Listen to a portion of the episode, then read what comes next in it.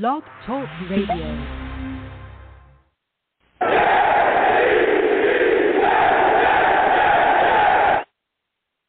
What's going on? It's your boy Long Beach Joe, and we are back.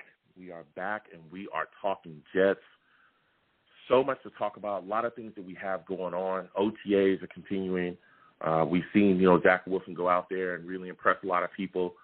Um, you know, we got Corey Davis. He's dealing with the injury right now, ended up with a shoulder injury. We're going to discuss that. We're also going to break down this Jets running back situation. I really want to get into this with y'all folks and really get y'all thoughts on some of the backs that we have here. So we got quite a bit to talk about, man. But listen, I'm the man of the people. I'm here for the people. Let me shamelessly promote my Facebook page. Everyone go on Facebook, search Long Beach Joe. Like that page. My content's up there. Go ahead and give it a listen. Message me. I'll message you right back. I love going back and forth with folks about this football team. Also, leave me some feedback. I love hearing about what you folks think I do here on the Long Beach Joe Show. I'm also on iTunes as well. Uh, go to iTunes, search the Long Beach Joe Show. I'm there subscribe to your boy on iTunes, man. Give me a rating. Salute to everybody that has done that. Mr. Magic, salute to you as well. I see a lot of people, you know what I'm saying, giving me a solid rating. Please continue to give me five star ratings. Give me some feedback on there as well. A lot of people enjoy the show and having a good time. So please, please, please uh, follow your boy on iTunes and also, uh, you know, give me a rating as well. And I'm also on Blog Talk Radio as well. Uh, Blog Talk Radio, you know, backslash Long Beach Joe Show. You can check me out on there as well. Also, while I do my radio, also live stream as well on YouTube. You can check that out on Long Beach Joe Jets. Long Beach Joe Jets. You know what I'm saying? Go ahead and check that out, man. We have a lot of fun on that channel. Um, Long Beach Joe Jets. Not only do I stream my radio show on there, I also stream because uh, we play games as well. We have a good time and play video games and we talk. I got more content coming on that as well. So please, you know, go over there to YouTube, Long Beach Joe Jets subscribe, comment. We go back and forth, man. So salute to everybody uh, that's listening. Salute to everybody in the chat as well. You know what I'm saying? While I live stream, my chat, I call them the savages. Why? They're savage, man. They savage. They get it everybody. It doesn't matter who you are. They're going to get after you. You know what I'm saying? So, man, this is going to be a blast. I got a lot to talk about today. Can't wait to get into the show. Uh, like I said earlier as well, Corey Davis, you know, dealing with a minor shoulder sprain. We're going to discuss that. Uh, that kind of bolds into what I was saying about wide receiver depth and keeping, you know, Crowder around. Hello. you don't want to just push guys out the door, you know what I'm saying? And, you know, there, there's things that can happen. We saw Mims miss time last year. We saw Breshad Perriman miss time last year. We saw all those things. So we're going to get into that. We're going to cover the uh, the running back situation as well. Also, the Jets bringing in Matt Burke as a game management specialist. We'll discuss that. We got we got quite a bit to discuss. But before we get into those things, okay, as everybody knows, I'm a Jets fan. Um, I'm not from New York. I'm not even from the Jersey area. Grew up in California. And one thing I noticed is that this fan base, we're everywhere, man. We are everywhere. There's Jets fans that wear their green, that rock their green consistently all over the place. And there's a lot of hubs, a lot of fan bases, a lot of fan clubs all around the place, you know, that support that green, that bleed that green, and they join every Sunday or Thursday or whenever we're playing, and they sit down together and they show their love for this football team. So what I want to do now is I want to invite a man on. I'm going to bring him on. His name is Michael Larson from the San Diego Jets fan club we're going to have him come on, man, and we're going to we're going to discuss with him what it's like to be a Jets fan out there in San Diego. So, Michael, listen, I want to thank you for coming on, my man, to Long Beach Joe Show. How are you doing today? I'm doing fantastic. Thanks for having me on. Absolutely, absolutely, and thank you for coming on, Michael. Now, look, man, you already know what I'm going to ask. You're out there in SD. There's a lot of beautiful weather, beautiful women. you know what I'm saying? You guys are enjoying yourselves out there in San Diego. What made you become a fan of the New York Jets, my friend? Well, so I'm originally from the Bay Area, and my grandfather used to play ball for the San Francisco Seals, so he knew Joe DiMaggio very well. And through New York okay. connections, my grandfather got friendly with Joe Namath. So we grew up with Joe Montana on TV and Joe Namath stories. And I gravitated towards the Jets and have been green for since I was, what, five? So 40 years now. Mm-hmm. Okay, okay. And so you're sitting out there, like you said, you, you became a Jets fan then. How did your fan club come about out there, though? Like, what, what was it like putting it together? What is your history out there in San Diego? How did you guys come together? So the original members that put it together is Rocco, who's now in Texas, and Rob, who's up in Poway, about 20 minutes from me. They started this group together back in 2000, and it actually started out watching it in a single person's house with only a few members, and now we've grown to over a few hundred members. We have been in different bars along the way, and now we have a home we really enjoy. And one of our members actually bought a bar, so now we have two places we can hang out to watch games together. Whoa. Okay. Wow, that that that's huge. Can you can you tell us about the uh the the name of the bars and where they can show up and kind of hang out with you folks, just in case Jets fans are in your area and really want to sit down with their Jets brothers and Jets sisters and have a good time? Yeah, so our main hangout is in the Gas Lamp District, which is in downtown San Diego, and it's called Taste and Thirst. And uh, if you ever come down there, you'll understand why they're called Taste and Thirst. They're top five every year in different food categories, so we're very happy to be there with their food specials. And the uh, address on that is 715 4th Avenue. And then we also have a hangout in El Cajon, which is about 20 miles east of downtown. It's called Main Tap Tavern on Main Street. Uh, we just picked up mm. that location last year during the pandemic, so we have two places to hang out. Uh, we're always welcoming in Jets fans, and we like to welcome in fans of other teams. And as long as they're having a good time with us, I'll usually buy a drink for them. We've only ever had one fan get out of control in the six years I've been hanging out with these guys, so it's a it's a very good time. And because we're a Navy town, we get a lot of fans who come in from other states who just like to come to our bar because the food's so good. Yeah, yeah, I'm, I know. I've been down there in San Diego before. The food there is amazing.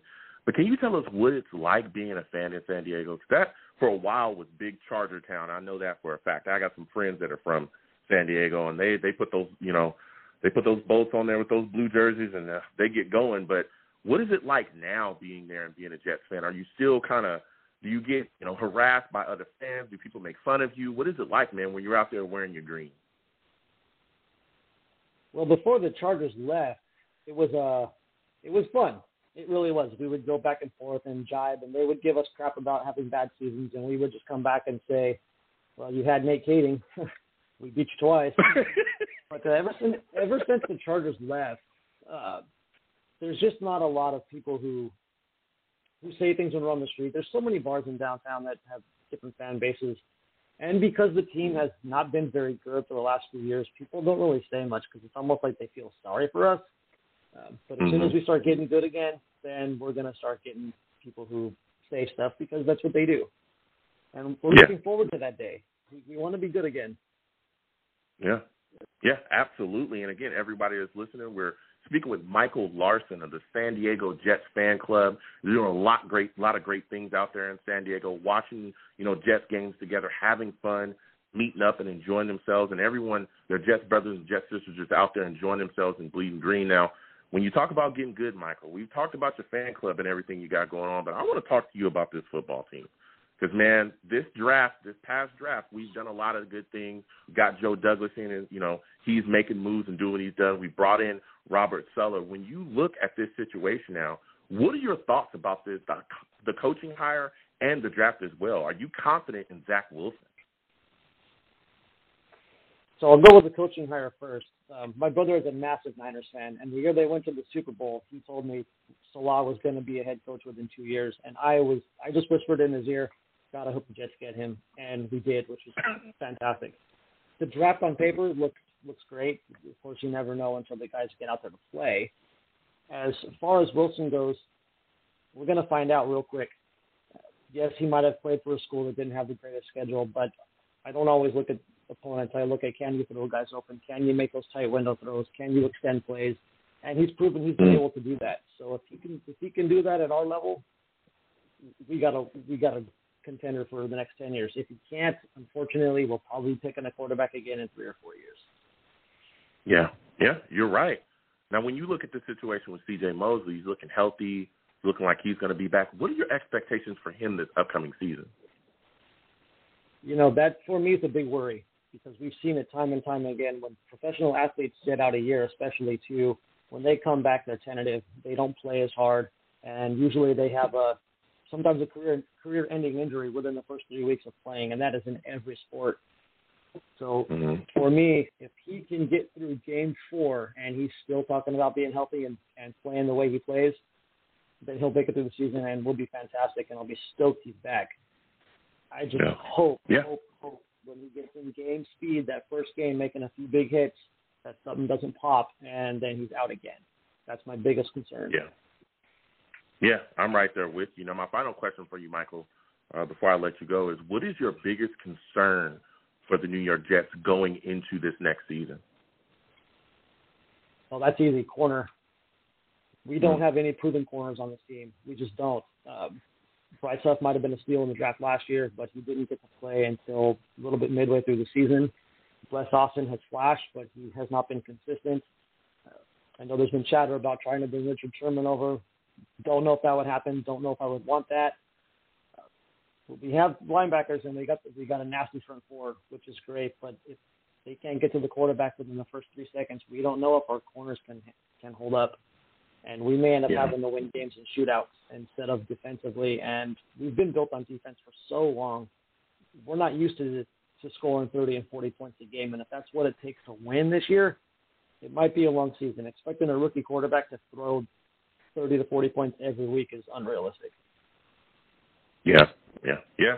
We'll see how it happens. I, I have I have some uh, some question marks about the corner cornerback position as well. But Michael, it's been phenomenal speaking with you, man. Like I said, you guys do a lot of great things out there in San Diego with your group and everything you folks put together. Before I let you go, can you please give everyone again all the information where they can contact you, all the information where you guys hang out, and also your social media links. How can they hit you up on your social media platforms?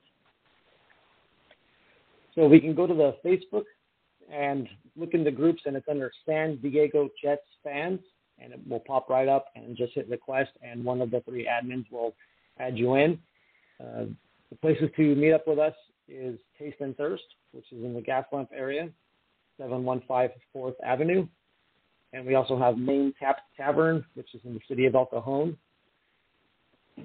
And also, we uh, want to throw a shout out to the Tucson group, who I know is coming on your show, I believe, on Tuesday. We do a lot of Oh, yeah, they with them. We do we, we do golf together. We used to do softball. We're going to start doing that again. We do river trips together. We do kickoff pool parties together.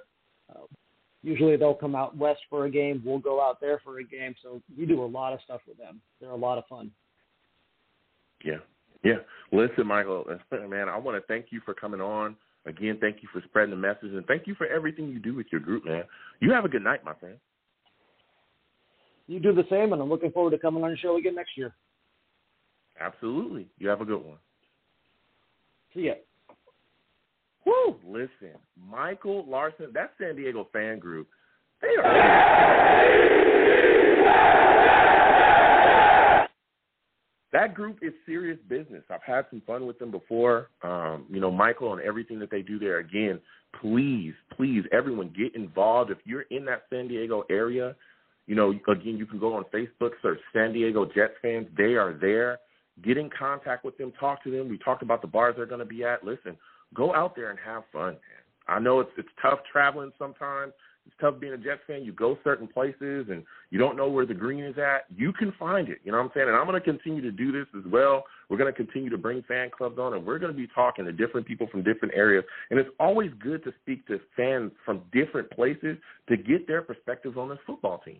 You know what I'm saying? Everyone has a different opinion. Everyone's thinking that the Jets may need different things. And it's also, again, always intriguing to hear the stories of where they came from and why they're Jets fans and what it's like being a Jets fan in their area well as well. It's really, really tough for different people. It's tough for me. You know what I'm saying? I'm in California. Listen, these Niners fans, Raiders fans, you know, even the Chargers fans out here, they're crazy. You know what I'm saying? And they love their teams and they and they want to tell you how bad you are. But we're we're stepping up. We're gonna be there. We're gonna be contenders very soon, and we're putting it together because we got Joe Douglas and Robert Saleh on board.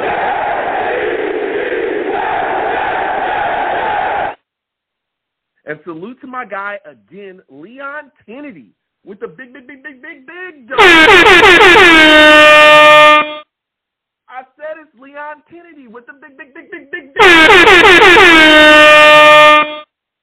Listen, Leon Kennedy says, "Hey Joe, Jet, uh, Jets fan from Dallas, Texas. Thank you kindly for all the great content that you create for us Savages. Go Jets. Go Jets, Leon. Salute to Leon. Again, I want to thank him for that big donation. Salute to everybody as well in the chat. Salute to Rick B.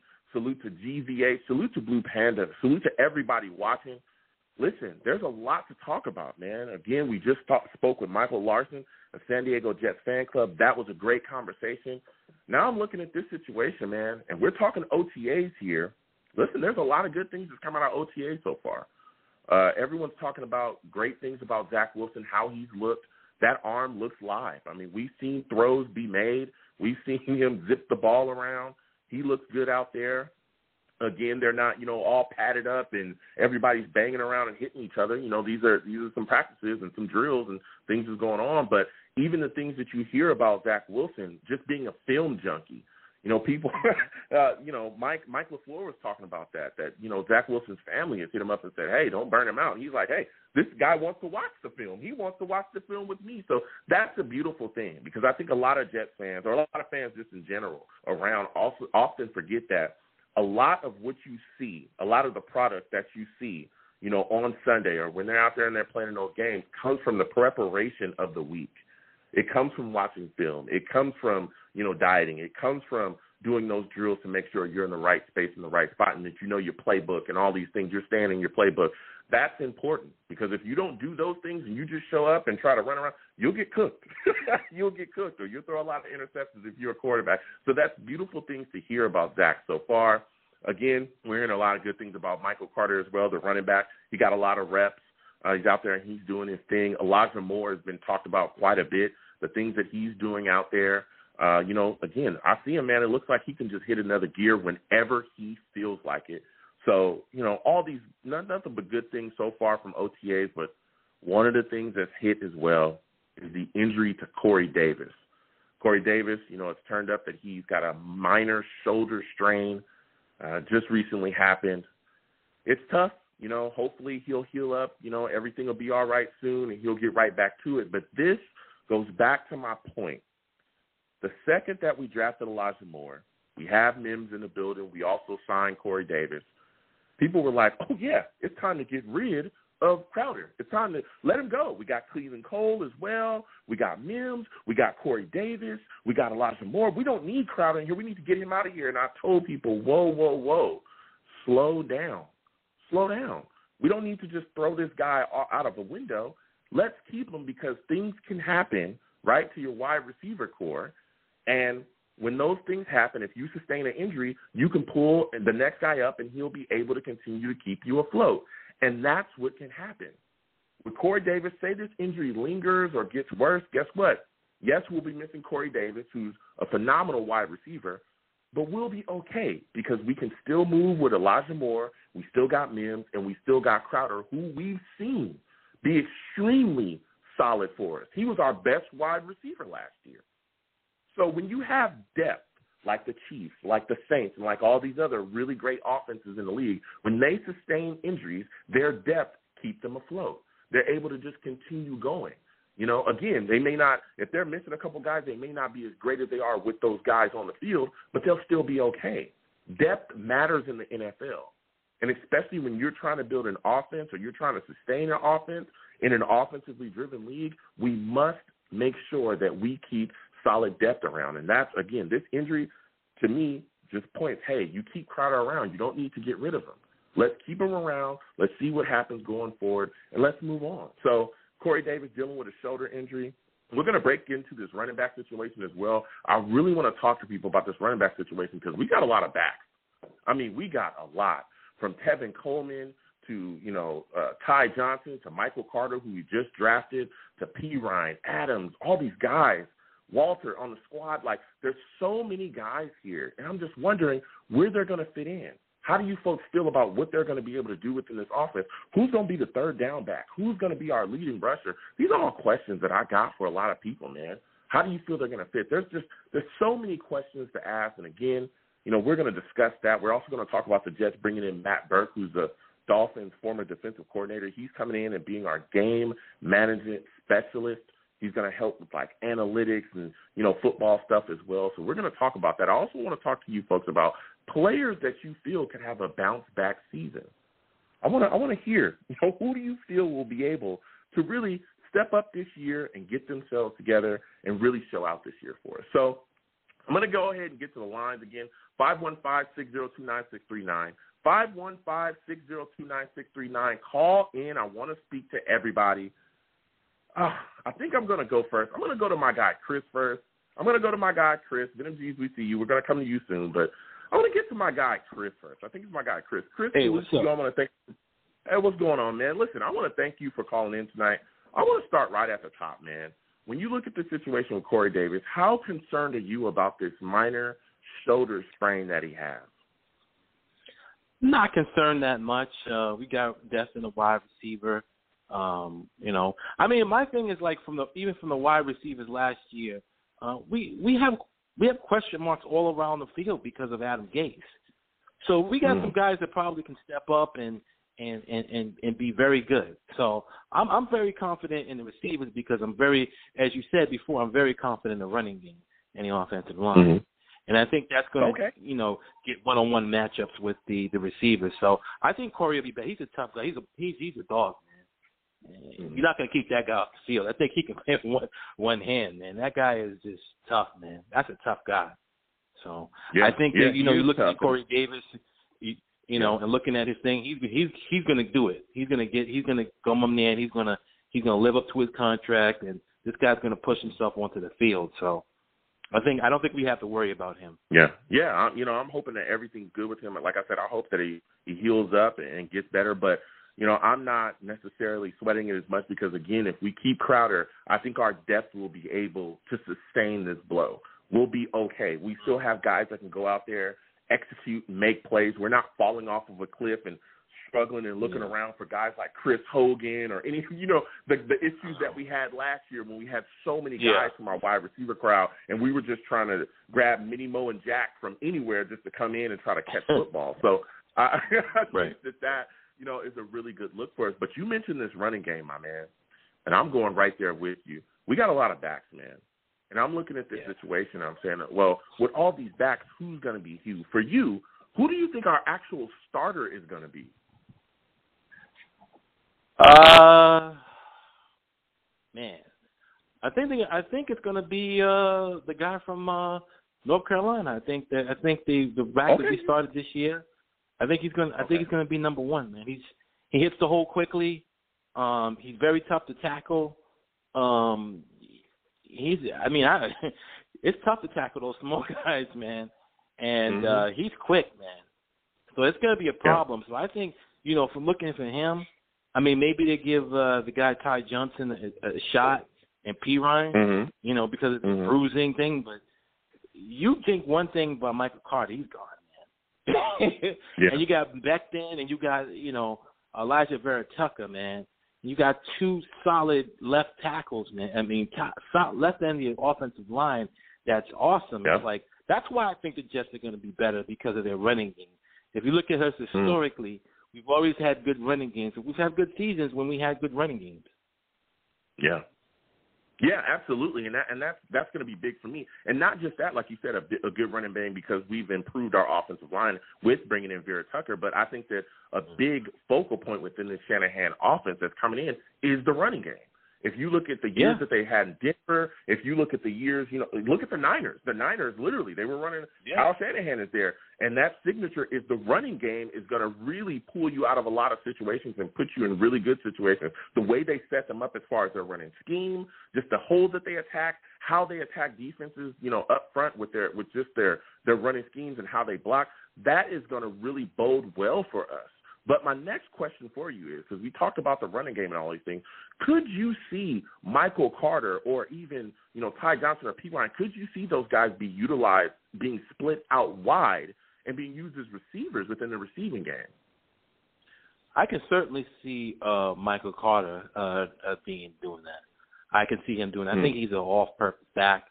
Um the guy Adams last year was- is pretty good as well. So um and then Mhm. we who do we uh, who do we pick up from the um he was a 49er uh, he was a 49ers and Atlanta I, I forget the guy's name.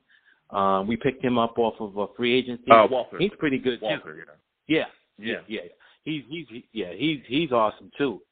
So I mean, it's going to be easy by behind Kai Beck, not Kai Becton, because he poses fear into offensive lines. You don't want to block against that guy. I'm telling you right now.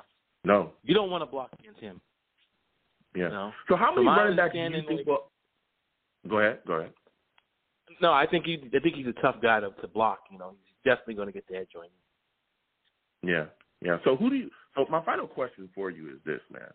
You look at this situation, and I'm saying to myself, you know, there's still some players out there in free agency that I think could help the New York Jets, right? There's still some guys I'm looking at that free agent market, uh, looking at that list, and I'm saying, who could we still bring in that could really make an impact on a roster that has holes here and there? I look at guys like Nick Mullens, Matt Barkley, Brian Poole, maybe Steven Nelson. Some people are even talking about Morgan Moses, you know, the right tackle. For you, yeah. when you look at that, when you look at the guys that are out there, who do you think the New York Jets should try to bring in to strengthen something that you think is weak on the roster? You know, it, for me, it's like this, and people are going to say, "Hey, you're mad and hunting, and and and you're you're you're going." To me, honestly, I think the I think the Jets the Jets should make a a, a move for Julio Jones and take the second round. And he, and here's why. Here's my whoa. Opinion. Here's my opinion. okay. Here's, here's here's my here's my reason.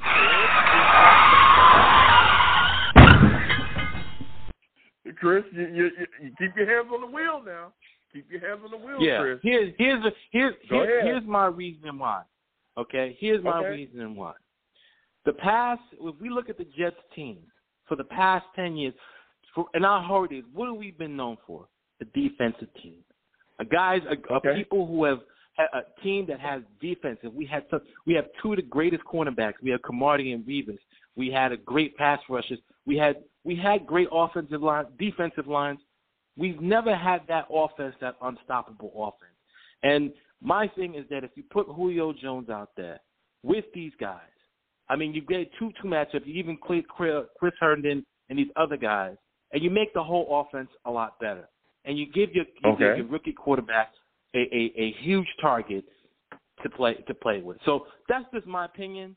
I, I'm I'm for the just changing and being a more offensive, more oriented team instead of the last 10 Mhm. years we've been de- de- when we've been competitive, we've been defensive. Let's try to be a defensive team because I believe that we can build the off the de- the uh, defense through the draft. And I think Julio Mhm. Jones and having a veteran like that um, with these guys is good. And ma- a matter of fact, I think they should trade Crowder for him, and you bring in Julio Jones and you solidify that war, that wide receiver position because you already have Elijah Moore and the other uh, Keelan Cole. And I think Julio Jones Well- will make a difference in this team.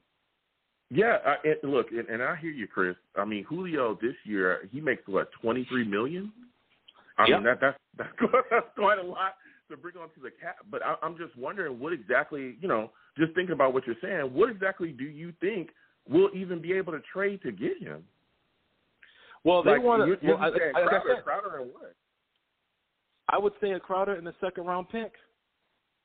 I would say man. Crowder. We have two number ones next year. We have two number ones. Okay, we have we the best way to get a rookie quarterback is to be competitive. Joe Douglas, you know, probably is going to trade that that first later pick back for more picks. We need to Mhm. be a, a, a offensive team.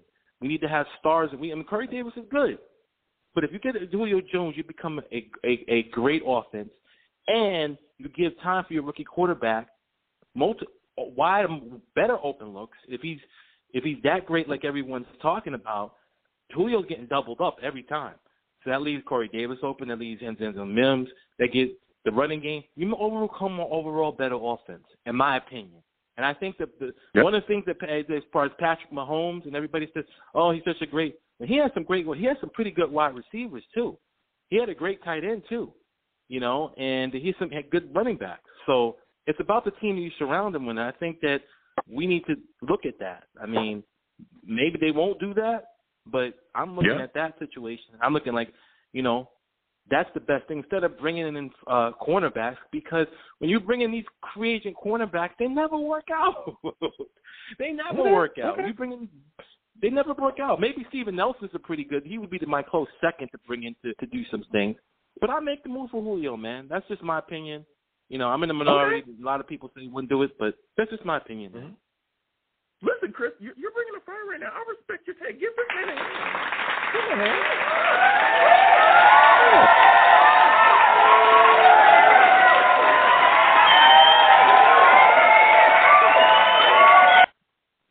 Listen, Chris, I respect your take. I, I, I mean, I just, to me, the the wide receiver room would get kind of crowded. But if you're moving on from Crowder, if that's what's in your trade there, and you're trading a second rounder, I mean, he's up there. He's making twenty three million. That puts you in a situation. But I, I I hear what you're saying. I respect the take. I don't know if that's the way that I would go. I would try to see if maybe we can make a move. Maybe I don't know a free agent that could be out there for me. Maybe Morgan Moses look address that right tackle. I see if a corner is out there, maybe make right. a trade for a corner if it was solid. But yeah, no, look, I I hear I hear what you're saying about Julio Jones.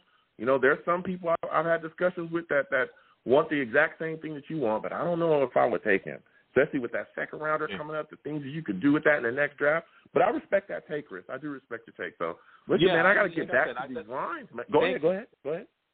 No, I I just I just you know. I, it's just I don't see like just looking at all these teams that have, that that have won Super Bowls. I see them having great offensive. Like, can you name the, the mm-hmm. the cornerbacks? Everybody's talking about cornerbacks.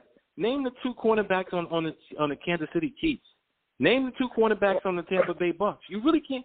You know, you know the offense. Well, well, no, well, yes, but you also know that the Bucks have an unbelievable pass rush. They have and the Bucks yeah. have one of the best defenses in the league. You know, I hear what you're saying though. We're in an offensively driven league. You're tired of the Jets not having Uh, more than exactly. enough offensive firepower. Yes. You want the Jets to yes. be the Saints. You want them to be the Chiefs. You want them to be, you know, the, you want them to be the top of the top. You want to go in and put 40 up on teams every single week exactly. and just let that be that. Yeah, no, I hear you, Chris. I hear you, and I, I respect your take, man. I really, really do. But I got to get back to these lines, my yep, friend. I thank want to thank you for calling that night. You have yourself a good one. Next time I have a show, I want to hear thank from you. All right. All right, thank you, bro. All right, you have a good one. Listen, Chris calling in with the fire, calling in with the fire, man.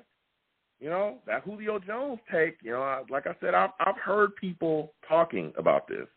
I've heard people saying things. I've heard people saying that they are willing to give up capital to go up there and get themselves a Julio Jones. That they're willing to make a trade. You know, it's interesting, man. It's really, really interesting when you start talking about stuff like that, especially again moving on, moving second rounders, stuff like that. You know what I'm saying? Uh, it's it's it's kind of crazy, but he spit his take, you know, and we're going to be discussing quite a bit tonight. We're going to keep getting to these lines again. Five one five six zero two nine six three nine. Five one five six zero two nine six three nine. Call in. We're going to go to my guy Venom G. Venom, call back in. I think we lost Venom for a second, but Venom can call back in. Definitely want to speak to him. But we're going to go to nine two nine nine two nine. We're coming directly to you, my friend. I want to get your thoughts on this situation here with the New York Jets. 929, looks like you're a new caller. Give me your name, where you're from, and give me your thoughts on this injury to Corey Davis, man. How are you feeling about this minor shoulder sprain? Oh, you're a troll. We're going to get you up out of here real quick. See the resemblance of hanging up on you, my friend. Have a good one. That's what we do. Salutes to me. Give me a hand. Yeah. That's how I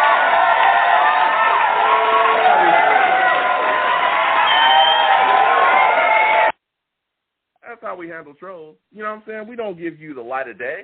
You're nothing. We're gonna get your ass out of here. You oh, no, no, no, no.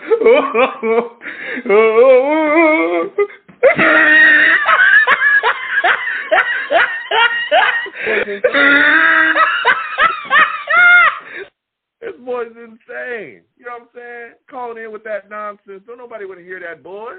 Ain't nobody got time for you, boy. Get your ass up out of here. We had a little easier around here. I, you can talk to the tone, my friend, the dial tone. You know what I'm saying? Have a good one. so we're gonna keep getting to these lines, man. Five one five six zero two nine six three nine. Five one five six zero two nine six three nine. Call in. Do not call to my show cursing. I will get you out of here fast. Faster than I just got that bum out of here. Fast. Here we go. Yeah, I get in here big time. I get you out of here real fast. I sent him to the abyss. To the abyss. I sent him to where Adam Gase is at. That's where I sent him. Wherever Adam Gase is. That's exactly where I send you. Straight to where Adam Gase is at, man. You know what I'm saying? Calling here with the nonsense. Don't call in here with that. I'll get you out of here fast. You know what I'm saying? Send you to where Adam Gase is at. We're gonna get back to these lines, you know what I'm saying? I think this is my guy Venom, man. I'm having way too much fun. Go to my guy Venom. Venom, I'm having too much fun up here, bro. I'm having you, too much fun. I hear you I'm got sending to, trolls. I'm sending trolls to the to the outer limits. I'm, I'm sending them to the portal straight to hell. Get out of here. Get back where you belong. I'm getting them out of here. You know he wasted all his time just to say that. man. Yeah. Like, yo, you really yeah, waited Yeah, to you do really that? called in. Yeah, you called in, you know, and salute to you for watching, you know, but you called in just to say that. I get your ass out of here. But let's go. Let's go. To, uh, let's, let's let's get back to football, Venom, because we all know you gonna call in. You know, you got common sense, logical takes. You know, Yeah, you know, no, no, gonna no. call I like, in. I like, gonna tell you the right thing. I like, go, go ahead. I like the last dude take though. I like the last dude take on Okay. Julio. I, okay. I, I, I like that a lot, man. You know, I, I Okay. would, I would probably, you know, want to trade something else, but not, you know, I'll get rid of Crowder. I'll give up a second round pick. I know Atlanta's going to want more than that, but I, I like Julio. But that contract, his contract is just too much Yeah. money, man. For he's thirty two, I think, too. So yeah. that's that's a lot, man. But I I That that I want to stick with the guys we have now, man. Let's let's yeah. let's make a that, that was the a balanced team.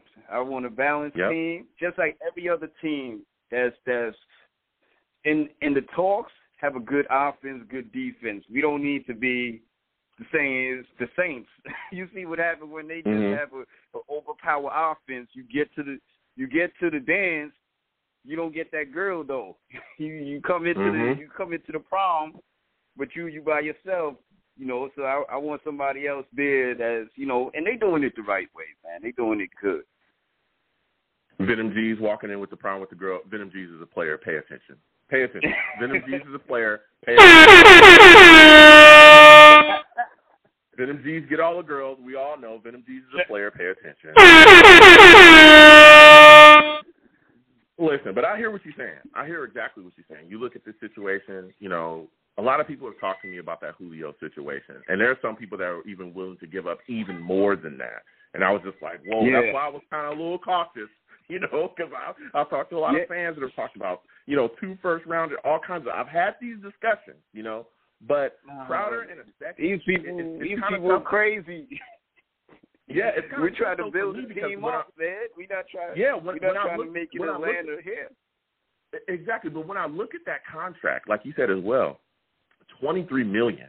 That's kind of tough, and like you said, with the age and all these things, but you know, adding Julio, you can't necessarily be mad at it. But I just wonder what exactly you know we'd have to give up as far as compensation. A second round pick, you know, maybe I could see Jets making that move, but I'm telling you, especially with our wide receiver core so crowded right now, you know, where Corey Davis will still be here, we'd have Mims, you'd have Elijah Moore, we have Keelan Cole, we had all those guys on there. Julio Jones would come in. Yeah. We would be a, a force to be reckoned with. I would say that though. You know what I'm saying? It's going to be tough to think- cover a wide receiver core when you add Julio into that mix as well.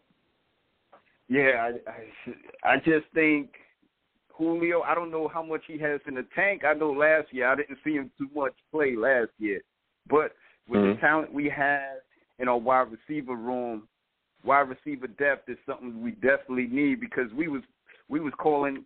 They called me and you last year to play wide receiver. that's how that's how bad it was. you know, They so, was, though. so I They think was on my all, line. all You know the pieces they have Give the now, I think, I, I think all the pieces they have now, and, and Mhm. you know, everybody with all the pieces they have, none. I don't think all these players are going going to remain on the team. I think some of them will get let go, especially in the running Mhm. back room. A, a lot of these players are going to get let go, and this is how you start healthy competition to see who you who's going to be on the team. It's only May, Okay. so we got some Yeah. time. Yeah, you absolutely do. But when we're talking about other other positions as well, for me, Venom, the running back position is one of the most intriguing positions of you know on, on this team because there's so many guys and there's so many skill sets. They all have different skill sets and they they can kind of do different things as well. when you look at this running back situation, you know, how many backs do you think we'll even be keeping? You know, right off the bat, how many backs do you think Off we'll actually keep on this roster for the season? Gosh, I think three, maybe, maybe I think three. I think Okay. the other two, other two or three will probably go to the practice. I think we're Okay. keeping Coleman, Michael Carter, maybe maybe Perine or or Johnson. I don't know Ty Johnson. So we still haven't Hmm. got to see what what Perine is because we had the the horrible, the most horrible coach in the NFL. So we That's don't know what Perine is. So we don't we don't know what's going on with him. So we, I I, I want to see him under a competent head coach. Mhm. Me too. Yeah, and you know, especially with again Mike LaFleur coming in with this offense, I think that you know we really have a chance to really see the running game step up and be successful here uh, with the scheme and all kind of you know things that they're going to bring in. I think it's going to be amazing. But for me, you said we're going to keep three backs. That's what you got right now. Who do you think ends up being the actual starter, though? Are you a guy that Oh, looks at Tevin Michael Carter Coleman. that you Tevin think Coleman. Tevin Oh, Coleman you think off, Tevin Coleman's the going to be the starter? Tevin Wow. Coleman is definitely Okay. the starter. He's he's been in Wow. San Fran. He knows the system. He's he's ahead of everybody right now. Tevin Coleman is day one starter. Michael Carter Okay. will I, eventually by the end he'll be he'll be the the starter towards the back half of the season. Okay. Okay. Wow. But I so think you, you got Coleman Tevin- is definitely the Could you what running back do you could you see really being split out wide and utilized as a wide receiver within this offense? Because you know that's what we were all screaming for with Le'Veon Bell in the past and all these other things. What current Jets running back could you see Mike LaFleur utilizing to be split out wide, utilizing the wide receiver, and put in those roles where they become a matchup nightmare for football teams and linebackers in particular? I, I think I think both Coleman and Michael Carter, but I see more of Michael Carter in that role because he has great Mm. hands. He's he he's a bell horse and he can and he could catch the balls out the backfield. So I think Michael Carter will probably be more of the wide receiver slash halfback type player. Okay. Okay. Yeah. I mean, uh, you look at the situation. I think that they they all kind of have that thing. I think a lot of people are sleeping on Ty Johnson as well. I think he's a guy we've seen him really put things together, be a really smooth runner. I think he's a guy that we could also see have big success within this offense. Um, especially just some of the thought things that we saw last year, and he was in Gase's offense, who was terrible, but he was still making some Yeah. runs, and we were thoroughly impressed by him. So I could see him being utilized out there as well. Now, when you look at this situation, um, I think there's some free agents out there, you know, Venom, that I'm still intrigued by, man. Some guys that are still out there on the market.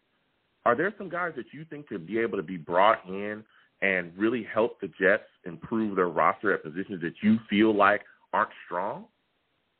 No, I don't. I don't. I don't think any. I, I wouldn't go with any veteran. If I do, it'll probably be Josh McCown, uh, just to assist um Zach through this through the process of everything. I think he did a good job with Sam.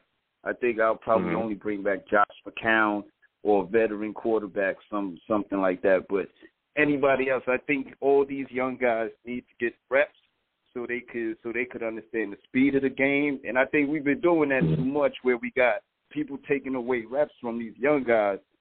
So I Mhm. think they need to the only the best the best way to get ahead is being on that field and getting them reps. And you you're going to get beat.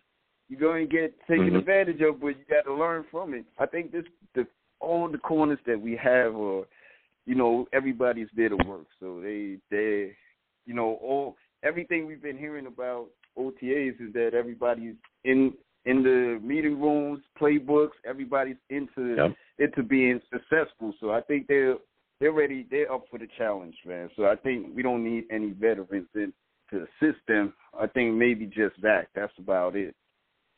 So you're not concerned about the New York Jets not having a veteran backup QB? You're ready to go, you know, into the season with James Morgan as your as your backup? You, No, you're no, confident no, with that? no. I, that's why I said. That's why I said Josh McCown. just Josh, Oh, okay. Josh McCown. That's it. Yeah, that's it. I, I just have him as a backup. So what, but what about what? What about a guy like Nick Mullens? You know, he's still out there. What about Matt Barkley? Josh McCown, and that's it. Yeah, man. I I, I just That's what I'm wondering. you know, 'cause, you I know, think Josh is everybody doing his thing. He was in talks to being a head coach at needs- this point, some points this offseason. They were talking about him possibly being a head coach at certain teams. No, I think only if if I was to take a player, I would probably get somebody from free agency, probably a defensive tackle that could maybe um fill in for Quentin Qu- Quinnen Williams. I think that's about it because he Mm. may t- miss some time, just to give him some time to recover as best as he could and get back to the person he was before before he went before the season ended last year. So I I just would probably want to ha- have somebody in there as well. But other than that, I don't think we need to bring no veterans on and let these guys make their mistakes, get burnt a couple times, and then started Mm. improving. I think the only way you could go get better is go into the fire. Yeah, yeah. No, look, I respect that. So my final question for you, Venom, because you've had a, a very solid call so far, is when you look at this Jets team currently on the roster, what player in their second year are you looking to really step in and have a major impact? Oh man, second year player. Yeah, second year Ah, player. Come on. I- ah, Bryce Hall. Bryce Mm. Hall. I, I think he's gonna. He. We need to get rid of, you know, Ble- Blessuan. That is that's. A, he needs to go, man. I, oh my God. We got we got all new young guys. Get Blessuan ass out of here. Bless him out of here. you know. And, so Bryce Hall is and, guy. and- yeah, Bryce Hall. I think Bryce Hall is going to be a shining star too. Um, but I think is going to be the the front runner for the for the cornerback room. Okay. You know, Okay. I think that's the Look, I most improved. And and my man, and my man, I know you sometimes hate on my man, but I know Chris Herndon going to step up this year, man. Chris Herndon. Oh, gonna you do? up. You do. Well, that that's good. That's good. Venom. 'Cause do I think that Chris Herndon's going to? Hell no. I. To the no, no, no. Hell to the no. Hell to the no. To the no, no, no. I don't think he's going to Nah, step up at all. Joe. you- Nah, Joe, you can't do it like that, man. I You can. can't oh, do yes, it like that. yes, I can. Yo, Why yo, can't I? Last, I have watched last year, years. Oh my! I've watched Yo, years watch- of Chris Herndon. Please, just I've watched years of Chris look, look. Herndon. I was a big Chris Herndon guy. I was hoping Wait, for him wait, to step wait, up. but Venom, wait, come on, bro. wait. if No, he's not no, hurt, no. if he's not suspended, then he's hurt. If he's not suspended or hurt, No. then he's dropping footballs. If he's not suspended, hurt, Wait, wait, or dropping wait, footballs, nah. then he's You can't say that. Come on, Venom. Wait, on, let's Venom. say, let's say can't I? I'm we saw. saying the stats we- are. The stats are saying that, Venom. The games are saying that. I'm not just. Yo, everybody act like Wait, I'm just wait, standing wait. out on the corner just yelling, like like y'all don't watch Nah, the same games that I'm watching. Like we Come saw, on, we saw Chris Come Herndon on. his first year. He was productive. Yeah, yeah. Then we saw two years of Chris Herndon under Adam Gase. Man, so I don't Mhm. know. You know, even last year, watch the tape. You see him last year. Him and Griffin is in. They're they're blocking. They're they're not running routes. They're not doing nothing. They're trying to make sure the pressure don't get to Sam Darnold. So I think he's Mhm. he's gonna he's gonna do his thing this year. Mm-hmm. Keep on crying. Keep on crying for Chris Herndon. I'm just. yeah. Yeah, we're gonna just keep on crying for Chris We're gonna have another talk in November, We, and you're gonna say, "Yo, I, Venom, I, you were right." Yeah, I hope I look. I, I'm. I want. I want to be wrong. I really do. Yeah. But I'm just tired of every year going. Oh, yo, Chris Herndon's really gonna step up this year. Yo, Chris Herndon's really gonna do. Yo, Chris Herndon. It's like, and he never does it ever. He never does it. he never plays. And when he does play, he's not suspended or injured. He's dropping footballs. I understand everybody going, okay, he may have not been utilized to the best of ability. Okay, I, I could I could see that argument. Okay, maybe he was blocking a little mm. bit. But when they finally gave him opportunities and threw the ball his way, what did we see? Drops. Then if we Yeah, didn't see because drops we- when he actually don't caught even the know how football, the how, how many fumbles he did he have? How many fumbles? How many fumbles this year did he have in him? Critical fumbles that really ah, killed our drive. Man. Yeah. Venom, come on. Yeah. How I- many critical drives, Venom? Yeah. Come on now. And you guys Man, want I me got- to have you know- blind faith Chris Herndon? You're smoking crack. stop. You gotta stop. Y'all gotta stop. You again. Oh, You're smoking crack. Stop. You gotta stop at some point. I mean, what do y'all want? There's What more do you want from me? What do you want? Yo. What can I Yo. do? I, I was a big Chris Herndon guy. What do you want? Oh, I've tried. If he's not hurt, if he's not suspended, he's dropping footballs. If he's not doing that, then he's fumbling. I, I can't do this again. I can't mentally go there again to pump myself up for Chris Herndon, and he comes out and does Oh. nothing. I can't Yeah, do this. why- Kenny Yeboah, yes, I'm excited about him. Cross, I'm more excited about him. Hell, even Wesco, I'll take him. But I'm tired of just talking about how great Chris Herndon is going to be, and he does nothing, dude. Come on, man. yo, Come on. November we're gonna have a different talk. I, I promise I you that we we're do. gonna have a different talk. And, and he's Yeah, it's gonna gonna have be a, probably yeah, it's gonna be a different day. I don't know, you know. I don't know if it's gonna be a different. It's gonna be a. It's gonna be a different talk because it's gonna be a different day. I hope it's a different talk. It's either- I hope it's we're not either- having the same show twice. Go ahead, go ahead. It's either you're gonna you're gonna say Venom, I told you, or Venom, you Uh-huh. were right. That's that's the other Yeah. conversation we're gonna have then. But Yeah, yo, I know yeah. you gotta get back to the show. yeah, I, I, know you got other I callers waiting, man. So have a great Listen. night. And you know, you know, I'm waiting for Absolutely. the Resident Evil continuation, man. Listen, we're gonna keep playing those games. We're gonna keep doing that. Yo. you know what I'm saying? Salute Yo, everybody Joe was running, trying to knife him out. Everybody that's listening, because you're on Blog Talk or you, you know you weren't, I, I live uh, also game on this channel as well. We have a lot of fun, and you know we played some Resident Evil last night on top of the Street Fighter Five, and it was a blast. We'll continue that Venom. I know everybody's excited about Yo. it. We're gonna continue that going. I'm gonna add more content, but Venom, I got to get back to these lines because they are cooking. You and Chris Herndon, y'all have a good night. All right. Next time I have a show, I want to hear from you, my man. All right. definitely, definitely, Joe. Have a good one, man. You have a good one, man. Listen, I love Venom. I got nothing but love for Venom. We've been talking Jets for a long time. That was an unbelievable call. I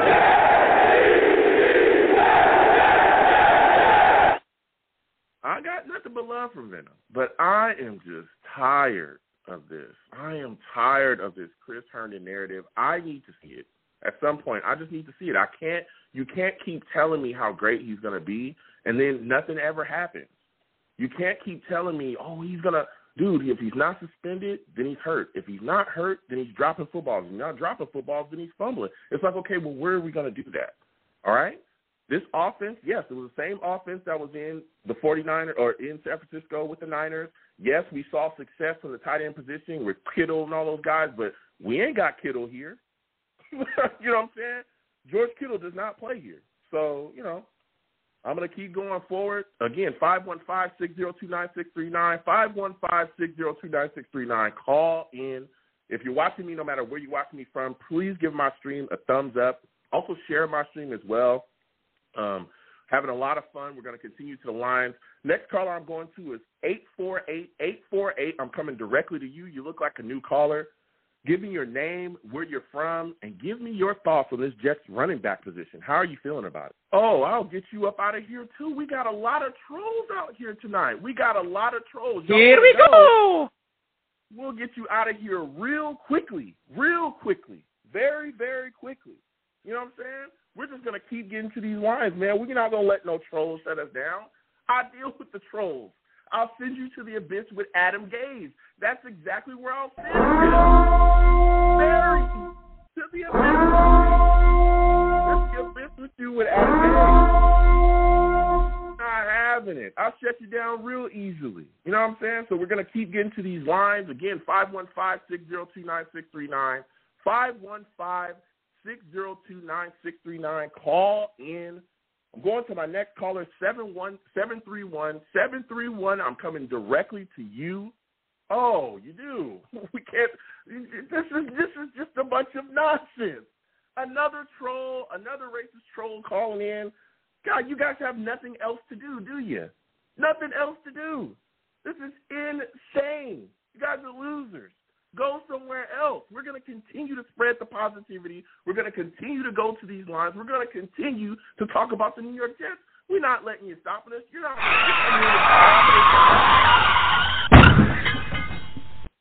You guys are stupid. Not having it. We're going to continue to get to these lines. Again, 515-602-9639. 515-602-9639. Call in. We got a lot of idiots calling in. You know what I'm saying? There's some good people online. There's a lot of clowns. You know what I'm saying? A lot of trolls. We're not going to let them stop us, though. We're going to continue on with the Jets. We're going to continue on talking about what we got to talk about.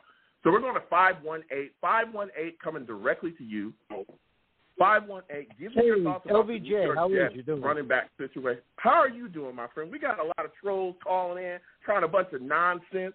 We're not letting them stop us. How are you feeling, and what are your thoughts about the New York Jets running back position, man? Uh, I think we brought Tevin Coleman in for a reason. And I think at the start of the season, he might be our starter. But I really Hmm. like what I see in uh, Michael Carter. And Perine just doesn't seem to fit the situation, the scheme. You know, he, he's he's straight ahead. Boom, let's go. He's not going to do the Hmm. wide zone. I, I just don't see it in Perine. But uh, hey, it is what it is. I'm I'm just happy that uh, PFF graded. Did you see this the other day? PFF graded our defensive line, four of our defensive linemen in the top thirty. Did you see that? Yeah, I yeah, I saw I saw some different things that was going around about that. I know PFF they have their you know system. I know some people love it, some people kind of get away from it. And look, I, I get it. But we do have a very solid defensive line on paper. I'm excited about them. I'm excited about you know Quentin Nelson or Quinnen Williams, excuse me. Can't wait to get him back on the field. Um, you know he's healing up from that foot injury. I'm I'm excited about Lawson. Him coming in, I think, is really going to help us as well. We're still trying to build. You know what I'm saying? We all know about that. Um, even some of the other guys, Vinny Curry, we got Fatukasi. I'm excited about our line, but we got to see them, you know, do that on the field too. We got to see that, you know, again on paper they look unbelievable. Like I, this is one of the Uh-huh. most, you know, one of the most dominant defensive lines we could possibly have, you know, in quite a while. But they've they've got to Sure. definitely get it done. You know what I'm saying? They've got to get it done when we get out there. But even going back to the running back situation that we, we were talking about, like you said, you think Tevin Coleman's going to be the starter. A lot of people have hit me up and said that as well. I know he's been brought in for a reason, but then I look at the situation, Mhm. I'm thinking, man, Michael Carter is a guy that I'm looking at, and I'm saying to myself, could that kid come in and be the starter? I mean, we know he's got some get up and go. He was a guy that was supposed to be gone way before we actually selected him. So I look at okay, well, where does he fit in within the within the offense? So when you look at this situation, do you think that Michael Carter could be a guy that could also be split out wide and utilizing the offense? Exactly. You know, as a as a kind of a matchup nightmare out there catching football. That's something else you could see offensive coordinator coordinator using him for. Yeah, didn't he run a four three six? I think it's something like that. I think yeah, close to it. Yeah. Yeah. So I could definitely see him out wide for sure. you know, uh, you know, running those jet sweeps and everything else. Oh, for sure. I Mhm. mean that that's going to be great. You know, him doing it, the uh, the wide zone and everything else. I mean, yeah. But uh, you know, it's a shame about Corey Davis. But you know what? Yeah, I wanted we to have talk a to you new, about that as well. our Atlantic Health Facility. That should be uh, Mhm. putting him straight on and and back on the field sooner than later. Mm. So let's see Yeah, what this yeah, Dr. hopefully- Andrews can do and his team. yeah, hopefully he heals up, you know, and everything's good to go. Uh, you know, like I said as well, we were talking about it earlier on in the show, is that, you know, with that injury, that shoulder issue that he has, when you look at the Uh-huh. situation, it's like everyone was so quick to want to throw Car- or Crowder out the window. Everyone was so quick. No. The second we drafted Elijah Moore, everybody was like, okay, Crowder said and done. You know, we're gonna we're gonna get him out of here. All those things. Well, guess what? A guy like Corey Davis, if he goes down, then you know, or misses some time, our our wide receiver core will be okay. We'll still be able to you know move forward. We'll still be able to sustain because we have a solid depth at you know within our within our wide receiver position. You know what I'm saying? And a lot of teams again. I, I I had people call in tonight. Some people want to trade for Julio Jones, all those things. But when you look at uh, teams Yeah. like the Saints, or when you look at teams like the Chiefs, or all these other teams, one of the things that you see consistently throughout them is their depth, is their ability to really That's sustain some of the some of the issues. You know what I'm saying? When you see that, Exactly. hey, even if a guy goes down, a guy misses a little bit of time, they're still able to put things together, still go out there with players, you know, that aren't necessarily number ones or no, you know, something like that, but they're still able to go out there and consistently be productive. And I think that that's huge for us, and that's why I continue to tell people that we should not get rid of you know, uh, Crowder or any of those guys, that we should keep him and we should to continue to move on because again, if this if this injury lingers for Corey Davis, if he has issues going forward, then man, you know that that's going to really come in handy for us. Yeah. Plus, look at the ages of our rookies. That what they're what Yeah. twenty, twenty-two. We have one Yeah. of the youngest uh, groups of, uh, of the youngest teams in the NFL. I think it was the third youngest. I think, but uh, Yeah. I mean, but you need you need experience. You need people to stand up and tell you, look, we need to do it this way. We got to do it that way. Be leaders in the locker room. Be leaders on the field, and that comes Mm. with experience. And, and that's why we need somebody like Crowder. You know, Yeah, I mean, yeah. last year we had not only our uh, veterans hurt, but we had our rookies hurt. Nobody was on the field for us. That's why we had to go out for Hogan and everybody. Nobody was nobody Yeah. was able to play this year with Yeah. that new health organization there. That that might help. That Atlantic Health. So we'll see what they do. So that's gonna that's Yeah. gonna look pretty good, especially if they get on their feet uh, a lot sooner than anticipated. Yeah. So when you when you So look at the situation, uh, another thing that I wanted to talk to you about is there's a lot of players coming in on that second year. You know what I'm saying? Guys that we drafted a year ago. I want to know Right. from you when you look at this situation, guys that we drafted 2020, they're coming in. This is going to be their second year in the league. Who do you look at from that draft class do you think is going to be able to step in this year and have a big time impact? Well, it seems that they're high on uh, Guidry, Javelin Guidry, and I think he's Mhm. going to be sticking around. Uh, Lawrence Cager, if he can stay, if he, if oh man, six foot five, jeez, this guy and he's got speed. You know, if he can only Mhm. stay on the field, stay healthy, you know, we got somebody there. I think he's if he can do that, I think he's going to make it. Uh, Mhm. Although, but that's that's still depth. I mean, we have a practice squad that we're going to need to fill also. So that's where you know a lot Mhm. of these guys might, well, you know, especially some of the rookies. But Yeah. uh, this is this is uh, our one of our weakest position last year is now our strongest position Mm. depth wise. Depth wise, it's wide receivers. Mm. We, Yeah, we I- well, when I look, yeah, absolutely. When I look at the situation, I look at that 2020 draft class, and you brought up some names, but I look at guys like James Morgan. I think for me would be number one in my in my brain. You look at the situation, and this is a guy that Never you know if say Zach, yes, say Zach does miss time, and we don't go get a veteran backup quarterback, he could end up being a starter maybe for a game, two, three games, maybe if Zach misses some games this year. That's huge. Especially again, I think Joe is waiting until after If- June first.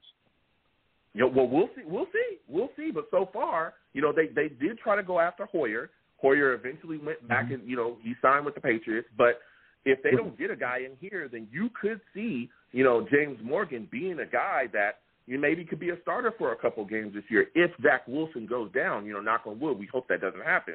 But if he does, then we could see James be put out there. That's huge. Having a good, a solid backup quarterback in this league is extremely important. Extremely important in this league.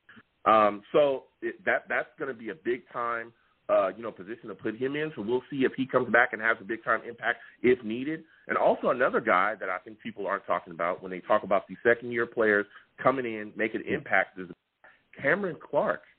Uh, there's a huge, gigantic Right. hole at right guard, right? We all know Vera Tucker Mhm. sliding into that left guard position. We all know, you know, Becton, that, that guy shored up that, that left tackle position. Uh, you know, we went and, we, you know, we our center position is solid, but that right guard spot, Van Roten, Lewis, nobody wants them starting. Cameron Clark, we didn't see last year at all, right? That's so right. this year, Yep. yeah, this year he's coming in. This could be our starting right guard. He literally could be. And if he is thrust into that position and he does start there at right guard, uh, can he step up? Is he the missing piece to this to this uh, offensive line to really continue to take us to the next level? That's a big time We question because last year we saw the issues that you could have when your guards are not good. When Van Roten and Lewis Oh, yeah. was out there and they were struggling, we saw guys just coming straight down the pike, straight to Sam Darnold, and just trying to destroy him. So, what are your thoughts about that, Yep. my friend? I'm waiting to see what Cameron Clark can do. You know, not not on the field Mm. last year. He was a project coming out of college. He needed work. He was very raw. Hopefully, they got him. Well, hopefully this, not the uh, last uh, coaching staff, but this current staff. I think they're going to work on him and they'll get him to where he needs to be. I, I have faith in this this whole staff and everything else. So Yeah. listen, Joe, I hate to cut it short. I got to go. I, I'm being called. All righty, you take Oh, no, care, babe. Good Listen, talking to you. All right. All right, You have a good one, man. take care. Listen, Jimmy calling in with the fire. I know he has to go. Salutes to him. That was a heck of a call from him.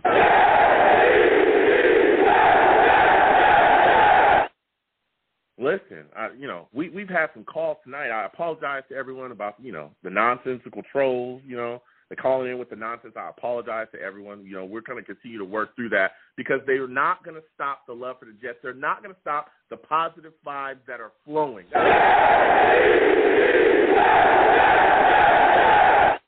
And I want to take time to address Niger with the big donation. I said it's Niger with the big, big, big, big, big, big, big donation. Salutes to Niger. Niger says, How would you feel if we won multiple Super Bowls, which leads to a new stadium? How would you feel? Listen, Niger. If the Jets were to win multiple Super Bowls, I would be beside myself. Okay? We haven't won, we haven't been in the playoffs in I think it's over ten years now. You know what I'm saying? If we were actually able to get ourselves a W, you know what I'm saying, a big the biggest W that there is and get some rings and we got guys going out there and playing hard, man, it'd be unbelievable. Unbelievable. I would be beside myself, man. But we're gonna continue going. Salute to Niger again. Everybody, please, if you can, hit the Cash App if you can. If you don't want to do that, you can also hit my super chat like some have had some have done tonight. It's been phenomenal. We're going to continue to go into the lines again. 515-602-9639. 515-602-9639. Call in, folks. All right, we're talking Jets. We're not letting any nonsense stop us. We're going to continue going forward. You know what I mean? We're going to continue. So now I'm getting to my next caller here. We're going to go ahead and bring you up really quickly. Caller, give me your name, where you're from, and give me your thoughts about the New York Jets running back position. How are you feeling about it? Caller? Maybe he's gone. He's on another. Maybe it's another troll. I'll get you out of here for you go off. You know what I'm saying? We got. We're heavy on the trolls tonight, baby. We're heavy on the trolls tonight, and I'm not gonna let it stop us. You think that's gonna stop me? Hell no. To the no, no, no. Hell to the no. Hell to the no. To the no, no, no. Not letting it happen. You know what I'm saying? Not letting it happen. But again, I want to salute everybody for calling in tonight. It's been a phenomenal show. We had a lot of great calls, a lot of good times.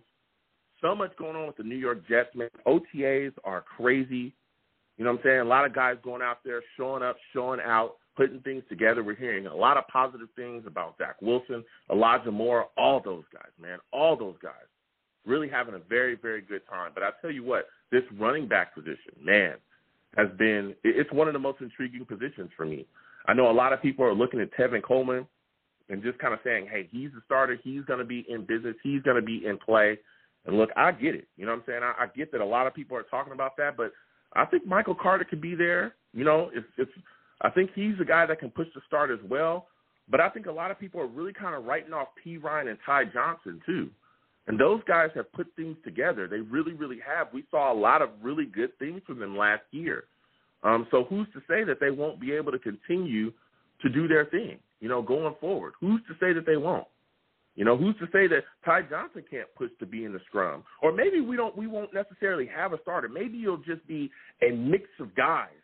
You know what I'm saying? A mix of guys uh, you know, used in a in a in kind of a, a you know, kind of the same way the 49ers were used in their system, where you just had kind of a mix of guys, a running back by committee system. You know what I'm saying? That would be extremely huge. So it's it's going to be very intriguing. And like I said, I, I could see other running backs as well being split out wide. I, we saw that with Tevin Coleman before within this offense. You know, with the Niners and so on and so forth. When he, he I think he also uh, they also ran that that offense in Atlanta as well. We've seen him be utilized in the passing game in the past. I think he's a guy that could be, be utilized like that. I think Carter could be utilized like that. We saw, you know, Perine used like that in the past too. So there there's some some things that can be done. You know what I'm saying? But we're gonna get back to these lines. Five one five six zero two nine six three nine. Again, five one five six zero two nine six three nine. I think this is my guy Val, man. I think this is my guy Val. Joe, Val, you let me know. Val, what's going on, my man? What's up, man? What's up, man? I'm finally found some time to call, man. Listen, thank you for calling in, my friend. This has been a heck of a show. We've had great calls. We've had nonsensical trolls. Trolls. We fighting through it all. Yeah. Man. You know what I'm saying? We Oh fighting it all. man, this, this is what happens when you get bigger, man. This is what happens. Hey, man. it's gonna come. It's Hey, gonna be listen. some Adam Gase. Listen, Val, Val said more money, more problems. Huh? That's what Val said.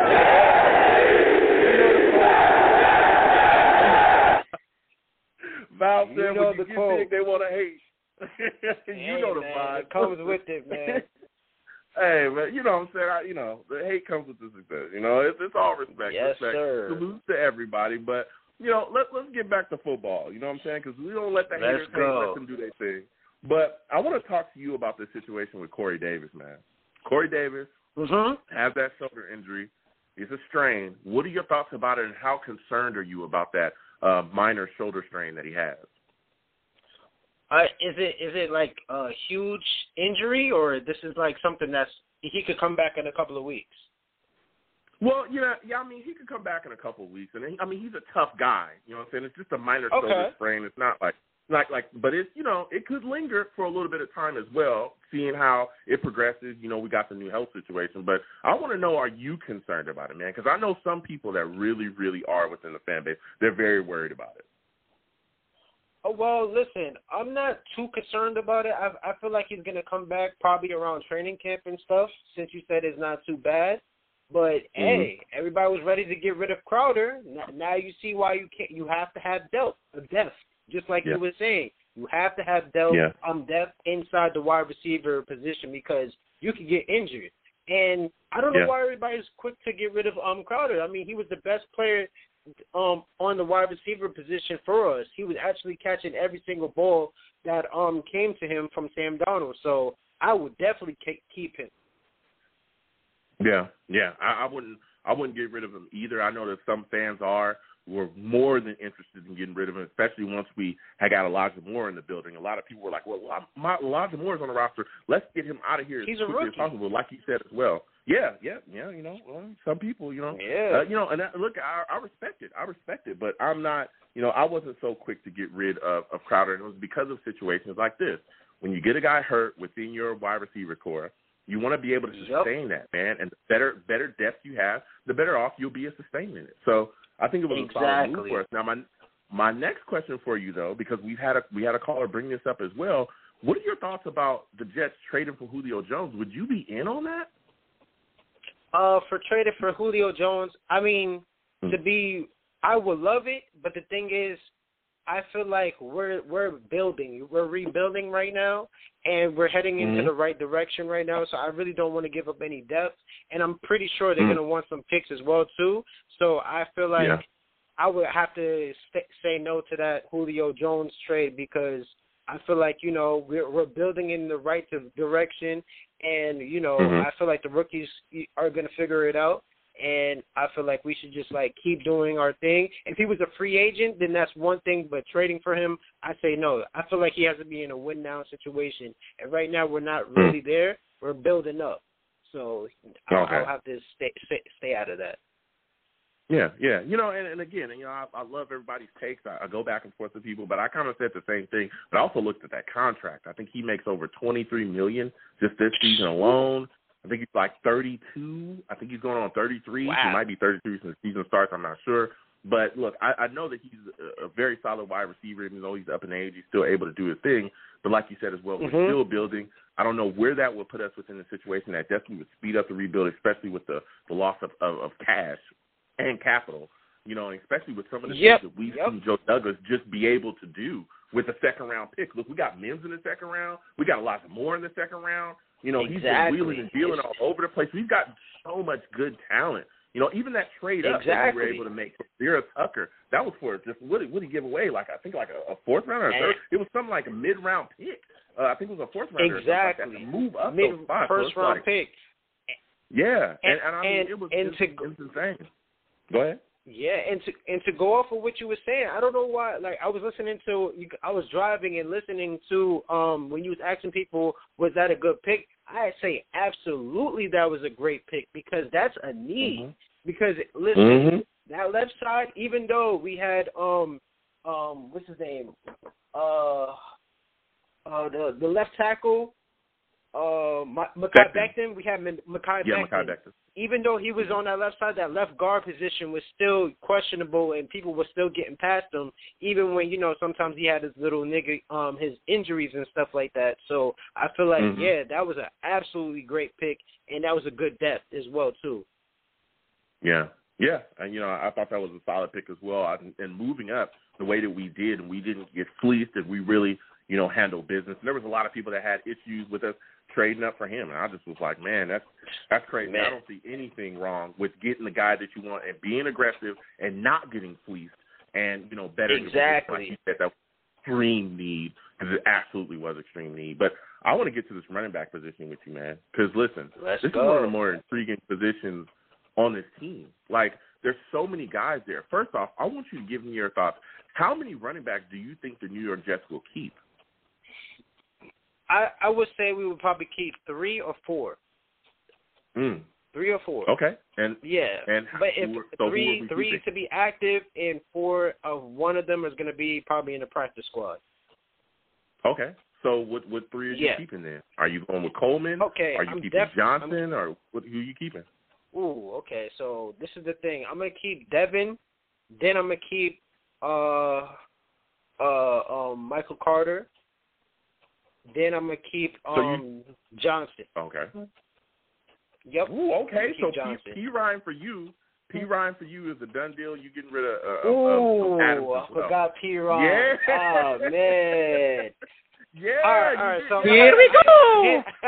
You know what I'm saying? I'm here to ask some tough questions. Oh, Everybody, man. you know, I, I've been, Listen. like I said, this is so intriguing, man. It's intriguing. People are not thinking. They're just going, oh, yeah, I'll keep three. Okay, so are we getting rid of Perine? Because if you only keeping three running backs and you got all these guys in here, okay, you keeping Exactly. Tevin Coleman, right? You keeping Tevin Coleman. You just said we keeping Ty Johnson. Of course, we're going to keep Michael Carter. We just drafted him. He looks really good. So we're getting rid of Exactly. Perine?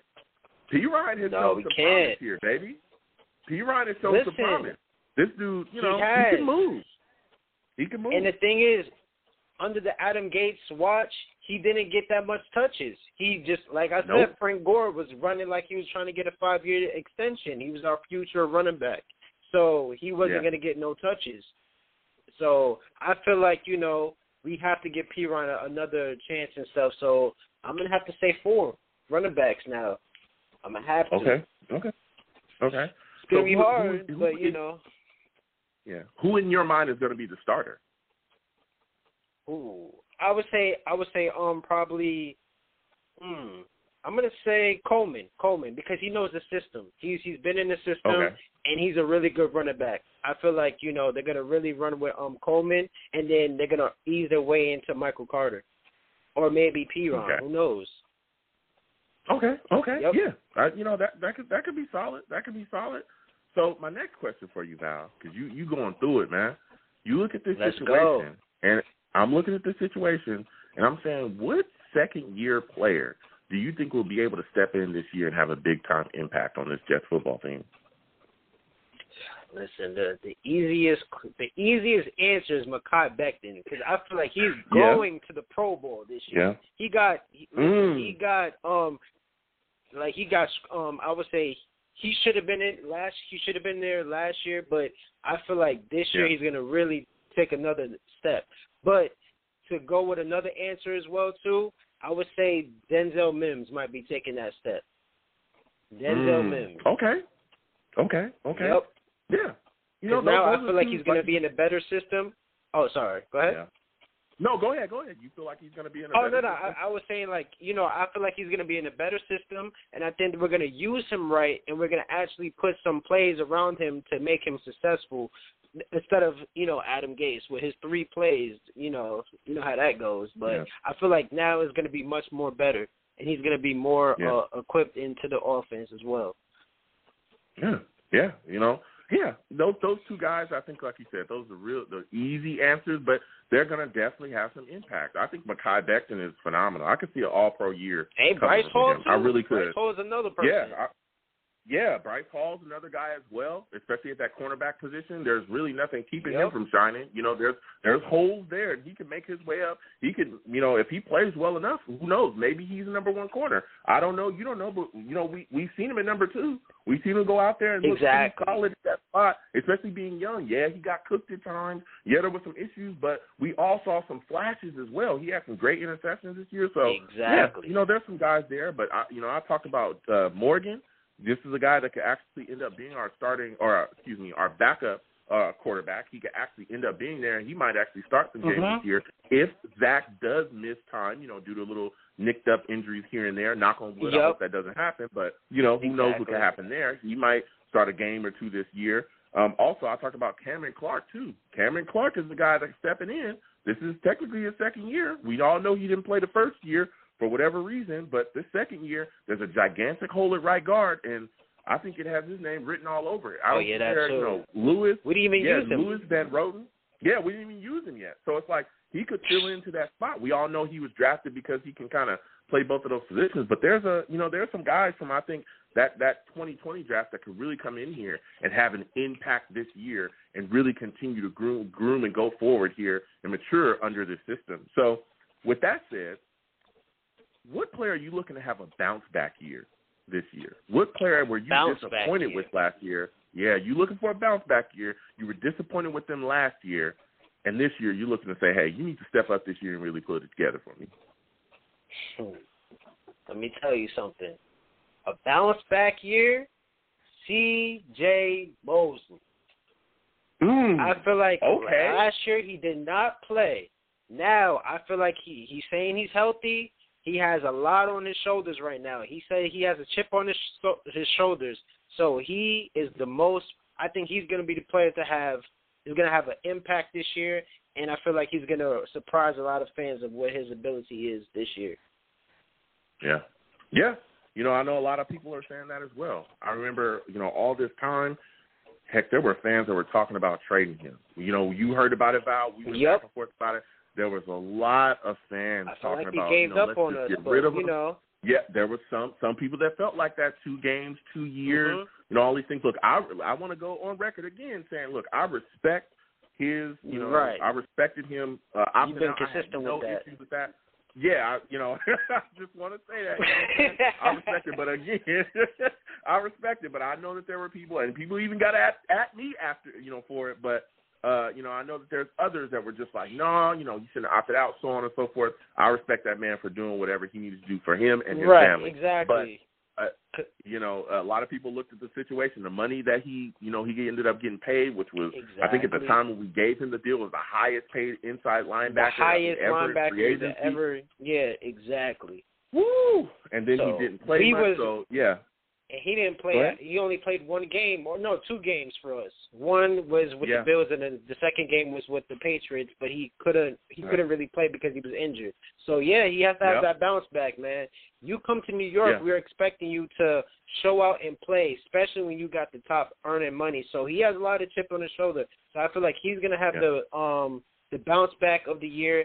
And going back on what you were saying about the two year um the two year um players and stuff like that, at least we have Mhm. multiple players that we can name that's gonna have that bounce back year. You know what I'm saying? That's gonna step up for that second year. That's good um variety. I just wanted to say that. So Yeah. yeah, I'm I'm yeah, just happy, absolutely. Listen, listen, Val. We, you know, I got these lines they heating up. Listen, this was a phenomenal call from you. Phenomenal call. Listen, give this man a hand, man. This guy, this guy really called in. Val calls in, drops knowledge every single time. Give Val a hand, to the audience. Go ahead, man.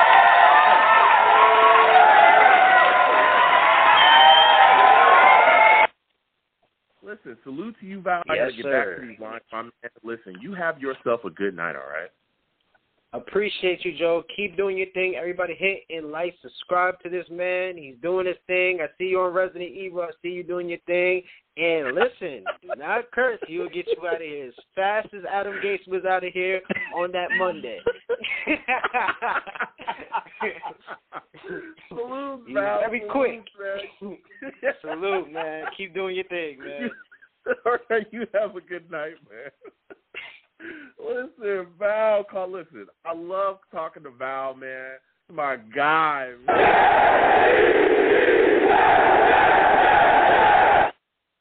Listen, man. Salute to Val. He know, you know, I'm quick. I'll get you out of here. I will get you out of here. We gonna keep getting to these lines. Five one five six zero two nine six three nine. Again, five one five six zero two nine six three nine. We're gonna keep getting to these lines. Uh, again, I apologize for you know the nonsensical racist trolls. You know, stupid people do stupid things. you know what I'm saying? But they're not gonna stop the positive vibes. They're not gonna stop what we got going. It's nothing but love over here for the green.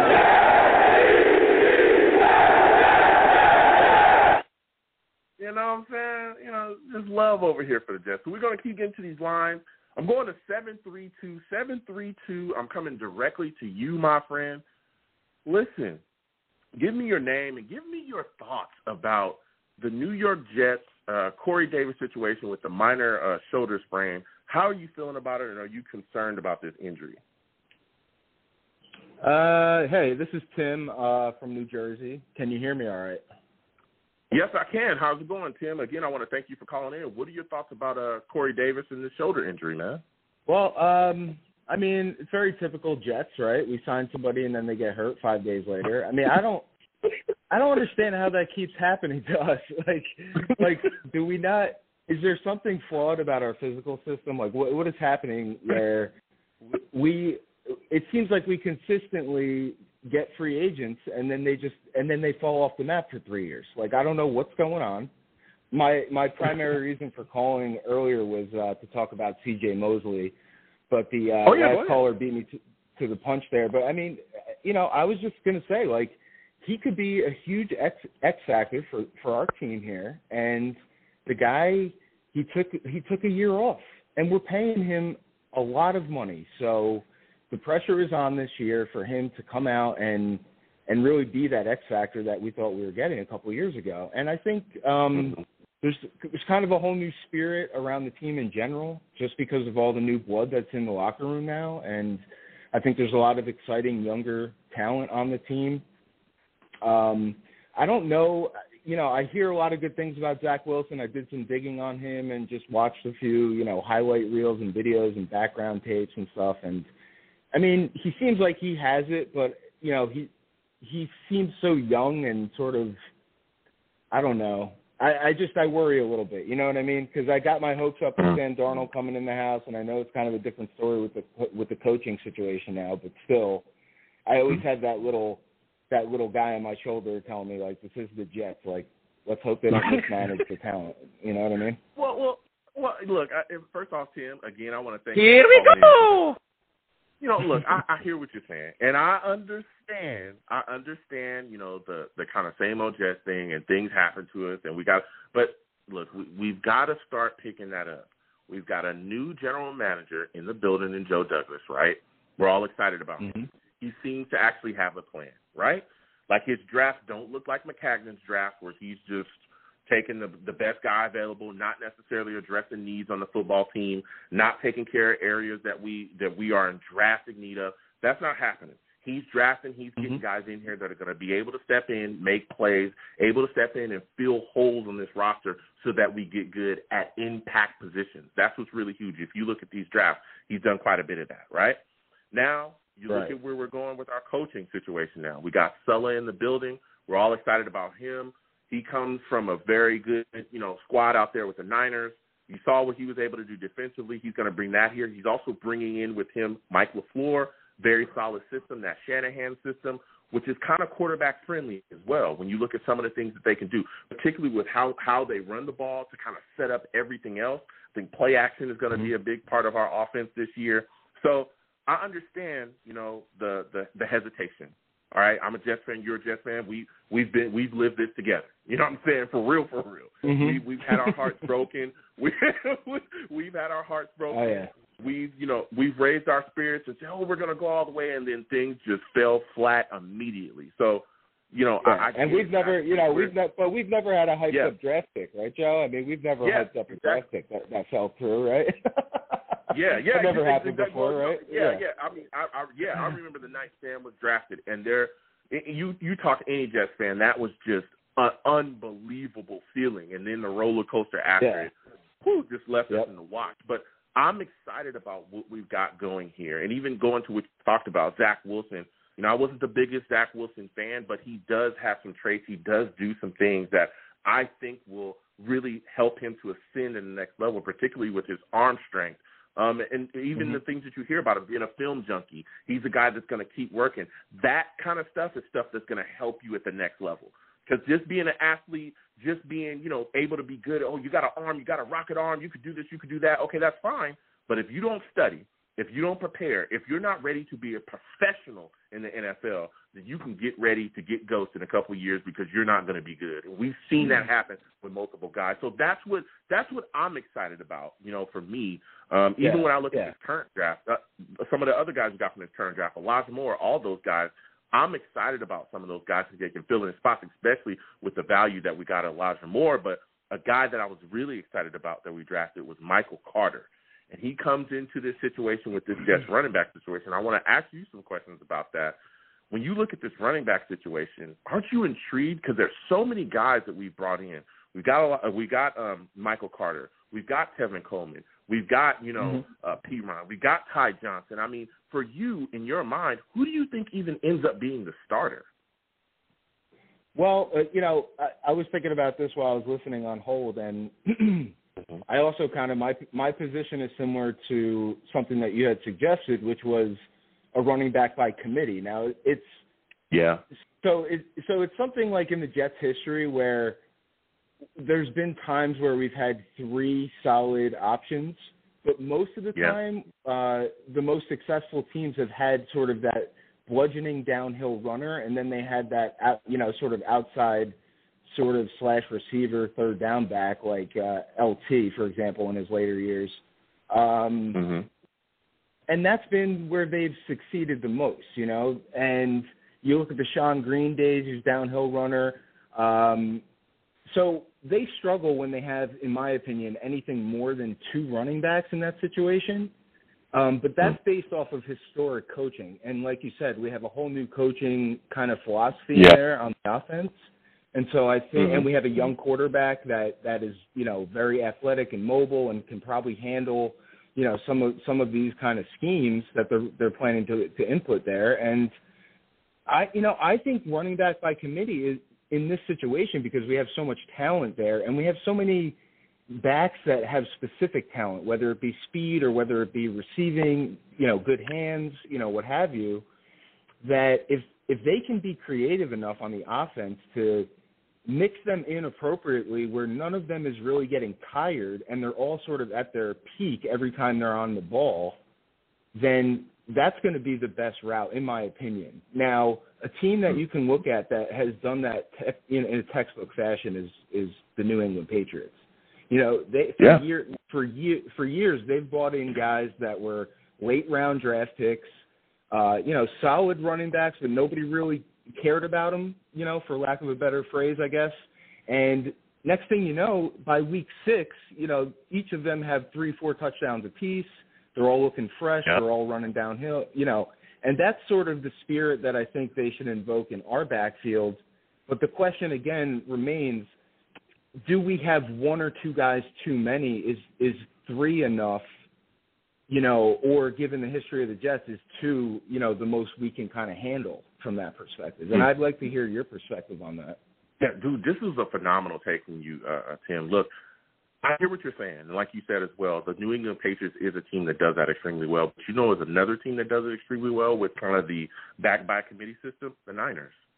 Niners were Mhm. phenomenal last season, and and and you brought up a great point when you talked about just you know having guys that do different things really well. And so, you know, some of the things they do exceptionally well, some, you know, they may have traits one or two guys, but you look at the Niners situation, they were, they had multiple guys, you know, there, there were so many Mm-hmm. guys there and they were kind of no-name guys from McKinnon to th- their leader rusher, I think his name was uh, Jeff Wilson Jr., who was an undrafted guy, and they just utilize those guys in different roles within the system. You would see a guy come in, he'd get maybe two carries, then you'd have you know him sit out, and there'd be other guys coming in. Then when that guy got injured, and when some guys go down, then we're filling those roles. So I think having you know maybe three, they're probably going to carry maybe four backs. I think uh, so maybe 3 Mhm. four backs having different kind of things, different kind of situations come in. That's how I think we're going to handle the situation. I truly believe that. You look at Mostert, Mhm. all these guys the Niners, then we're coming in with the same exact situation, and I think that back by committee system, that utilization of different types of backs, three, four guys within this scheme, I think will be successful. Now I understand what you're Yeah, talking about we- in the past. There there were major Yeah. struggles, but like you said, New Well, we got- New England team, the way they run it is extremely efficient and well, and I think the Niners Mm-hmm. did that extremely efficient and well, and I think that that's what we're going to do extremely efficient and well as well. Yeah, yeah, exactly. I completely agree. And I'm, you know, I'm looking at guys like that, like Rex Burkhead, who were, were very successful Yeah. under that type of scheme, and Brandon Bolden and Raheem Mostert out in San Francisco is a stud, and he's kind of Yeah. underpinning that that that whole backfield there. And and and the other thing too is you got to think Tevin Coleman is is is a is a well-heeled veteran. You know what I mean? He's going to be able to Yeah.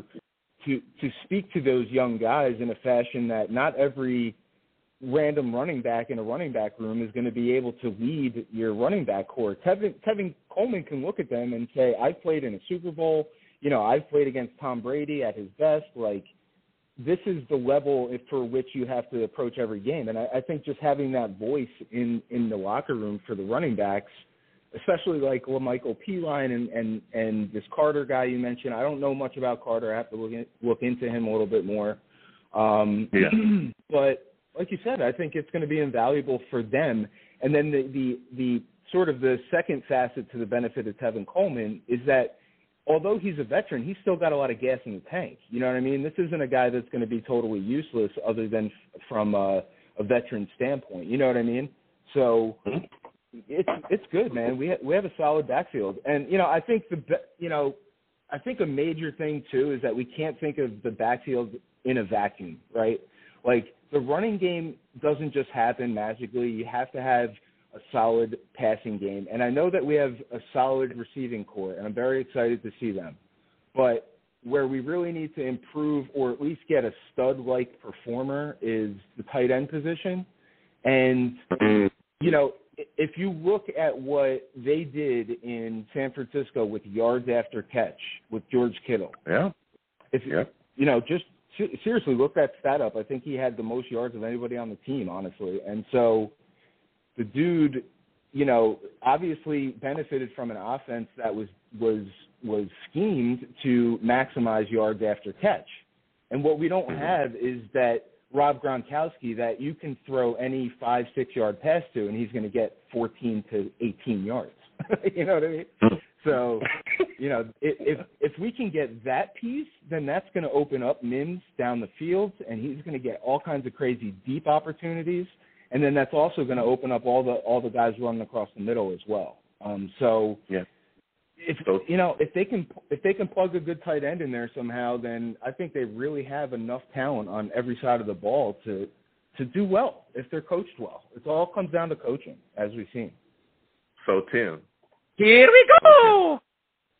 What you saying that, are you telling me? This is my next question for you. Are you telling me that you think that Herndon will be able to have a bounce back season in this system? Oh. Oh man. did, did y'all hear that? Come on. You're pay, you're paying me into a corner because if I say no, then I'm losing faith in the coaching staff, and if I say yes, then uh, I'm having uh, more faith than maybe I should. You know what I mean? Okay. I, I, What more do you want from me? Come on, Tim. yeah. What do you? I'll tell you what. Look, look. You better say I, it. I, I'm not. I'm not quite sure what. I'm not quite sure what the issue is with Herndon. I mean, I, you know, outside outside of the obvious highlights of him dropping critical Yeah. passes, and you know, to Yeah. me, he made that one good catch in that one big game over the middle with the one hand for a touchdown. And that's all I remember him for. I don't really remember anything else about Herndon. So, I mean, if that says it all, doesn't it? I mean, much. you know, It I mean, if much. you know, I, so I don't know if there's a talent deficit there. I don't know if there's an inability to understand the coaching Okay. scheme or the offense or what the actual issue is because it's not like it can't. I, I mean, I can't imagine it's a, it's a physical issue because the guy is a beast. So Mhm.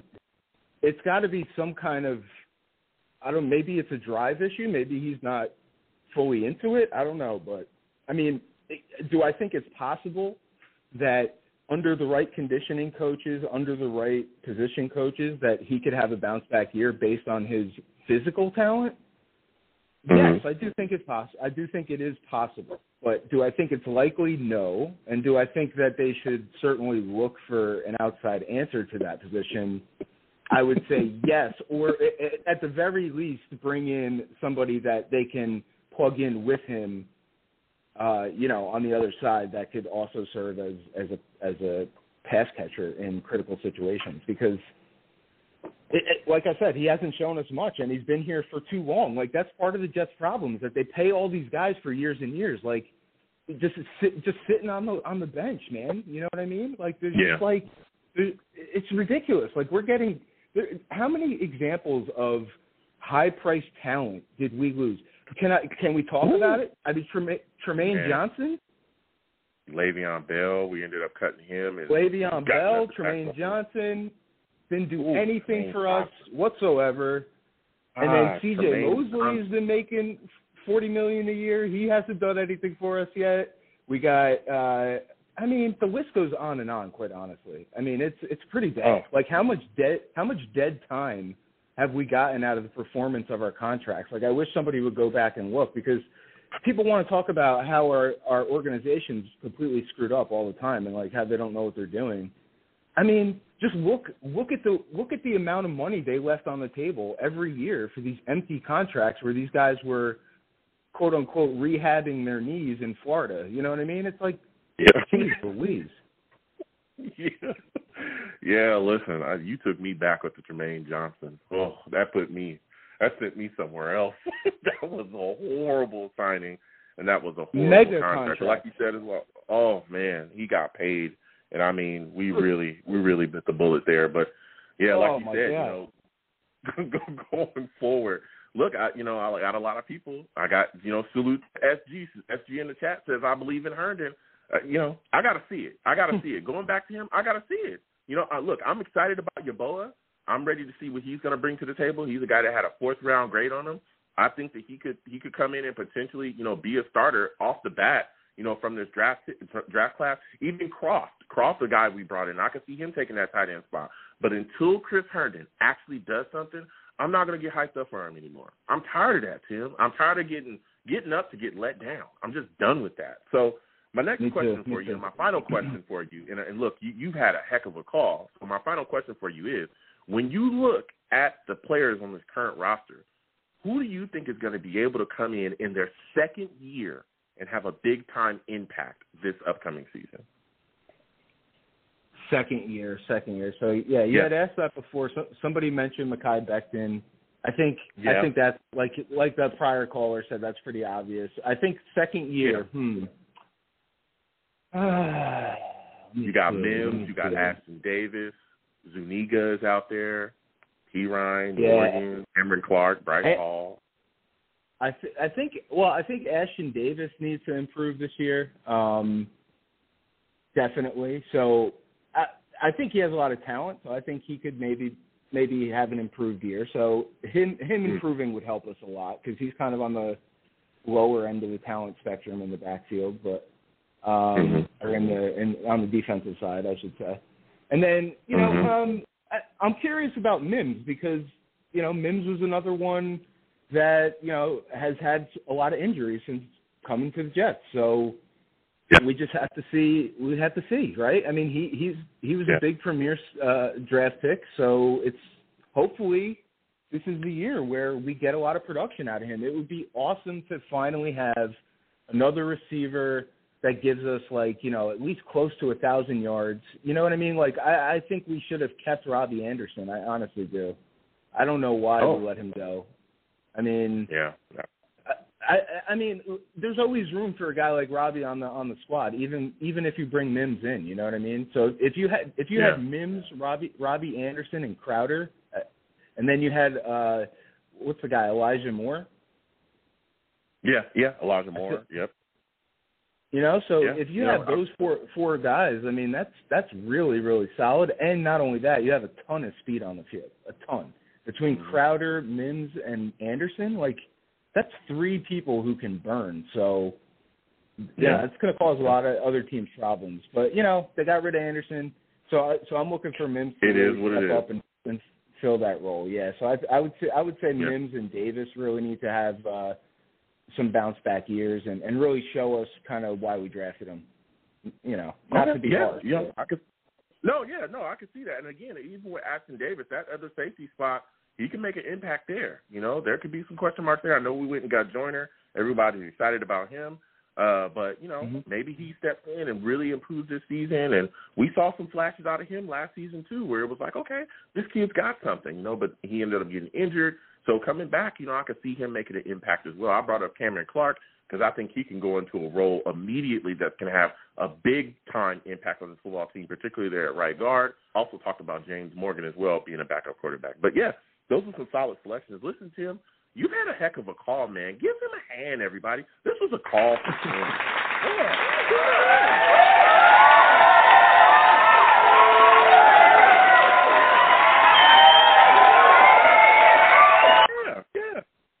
Tim. All I- right, I give wanna it thank up. You Give it up. Yeah, I want, I want to thank you for calling in. Listen, next time I have a show, man, I want to hear from you, Tim. I, I need to hear from you more often, my man. You're a heck of a caller, all right? Yeah, look, man, I appreciate your time, and uh, you know, forget those trolls; they're worthless. We're gonna keep going, J J E T S all day. I appreciate your show, and I hope everybody else uh, leaves you a thumbs up on the video. Take care, my man. Absolutely. Thank you so much, Tim. You have yourself a good night, man.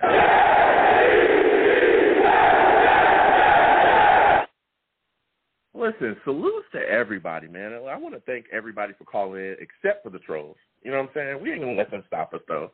We're not gonna let the hate, you know, get involved with me. Again, and wherever you're watching me from, please subscribe, give my videos a thumbs up, share my videos as well. It's just greatly appreciated. All the love. You know what I'm saying? This is why I do this. I do this. This is for us. This is for Jets fans. This is for football fans. You know what I'm saying? Because I have a lot of people that watch me that are not Jets fans at all. This is for football fans to call in, have a good time, discuss football, discuss everything. So I want to thank everybody that called in and spit their fire and spit their.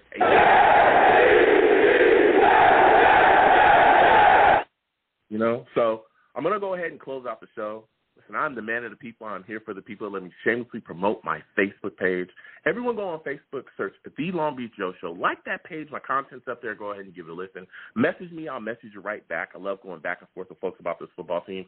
Also, leave me some feedback. I love hearing about what you folks think I do here on The Long Beach Joe Show. I'm also on Twitter as well at YoungJ000. Again, that's YoungJ000. Go ahead and Follow me on Twitter. I'll follow you right back. You want to troll me? No issues under the no, no issues at all. Okay, I'm the troll that lives under the bridge, and I will have my Vera Tucker jersey on at all times. I will have it on at all times. You know what I'm saying? You can't you can't hate even the trolls tonight. What I do? Sidestep them and send their ass to the abyss. Go over there with Adam Gase. You know what I'm saying? Done deal. Quick. I get you out of here. You want to talk to Tone? Tone who? Dial Tone. Get out of here. You know what I'm saying? I get you lost. You know what I mean? So also, you know, you can visit uh, me as well on the show's page at The Long Beach Joe. The Long Beach Joe. You know what I'm saying? You can go over there, subscribe, or follow that page on Twitter as well. Um, you know, I go back and forth with everyone on there as well too. That's the show's page. I'm also on YouTube as well at Long Beach Joe Jets. Long Beach Joe Jets is where you can check out all the content. You can see my live stream. Uh, you know, you can check out the show while I live stream the show. I'll go back and forth with everybody. You can also see other content that I put up there as well. Uh, we also game as well. Everyone loves that. We're going back and forth with everybody. We're going to continue that. We play all kinds of stuff on there from, you know, Resident Evil to Madden to, you know, NBA 2K to Street Fighter. We play it all. We have a blast. we go back and forth. So Long Beach Joe Jets, go over there, subscribe, give my videos a thumbs up, and turn your notifications. You want to troll me in the over there? No issues. I will troll you right back over there as well. Okay. We can go back and forth in the comments. Go ahead, drop a comment. We'll go back and forth. And as always, people, when you see me in person, because eventually you will, okay? When you see me in person, it is arms out, chest open, free hugs for everyone. Free hugs for everybody except the trolls. Free hugs for everybody. All right? The hugs will cost you absolutely nothing. No matter what anyone tells you, okay, ever, the hugs will always remain free. Always. Okay? Without you people, I'm absolutely nothing. Thank you for taking the time out of your day to listen to the show and call in, okay? Except for the trolls. Thank you for taking the time to call in. You folks are the absolute greatest. So you folks have a good one. Peace.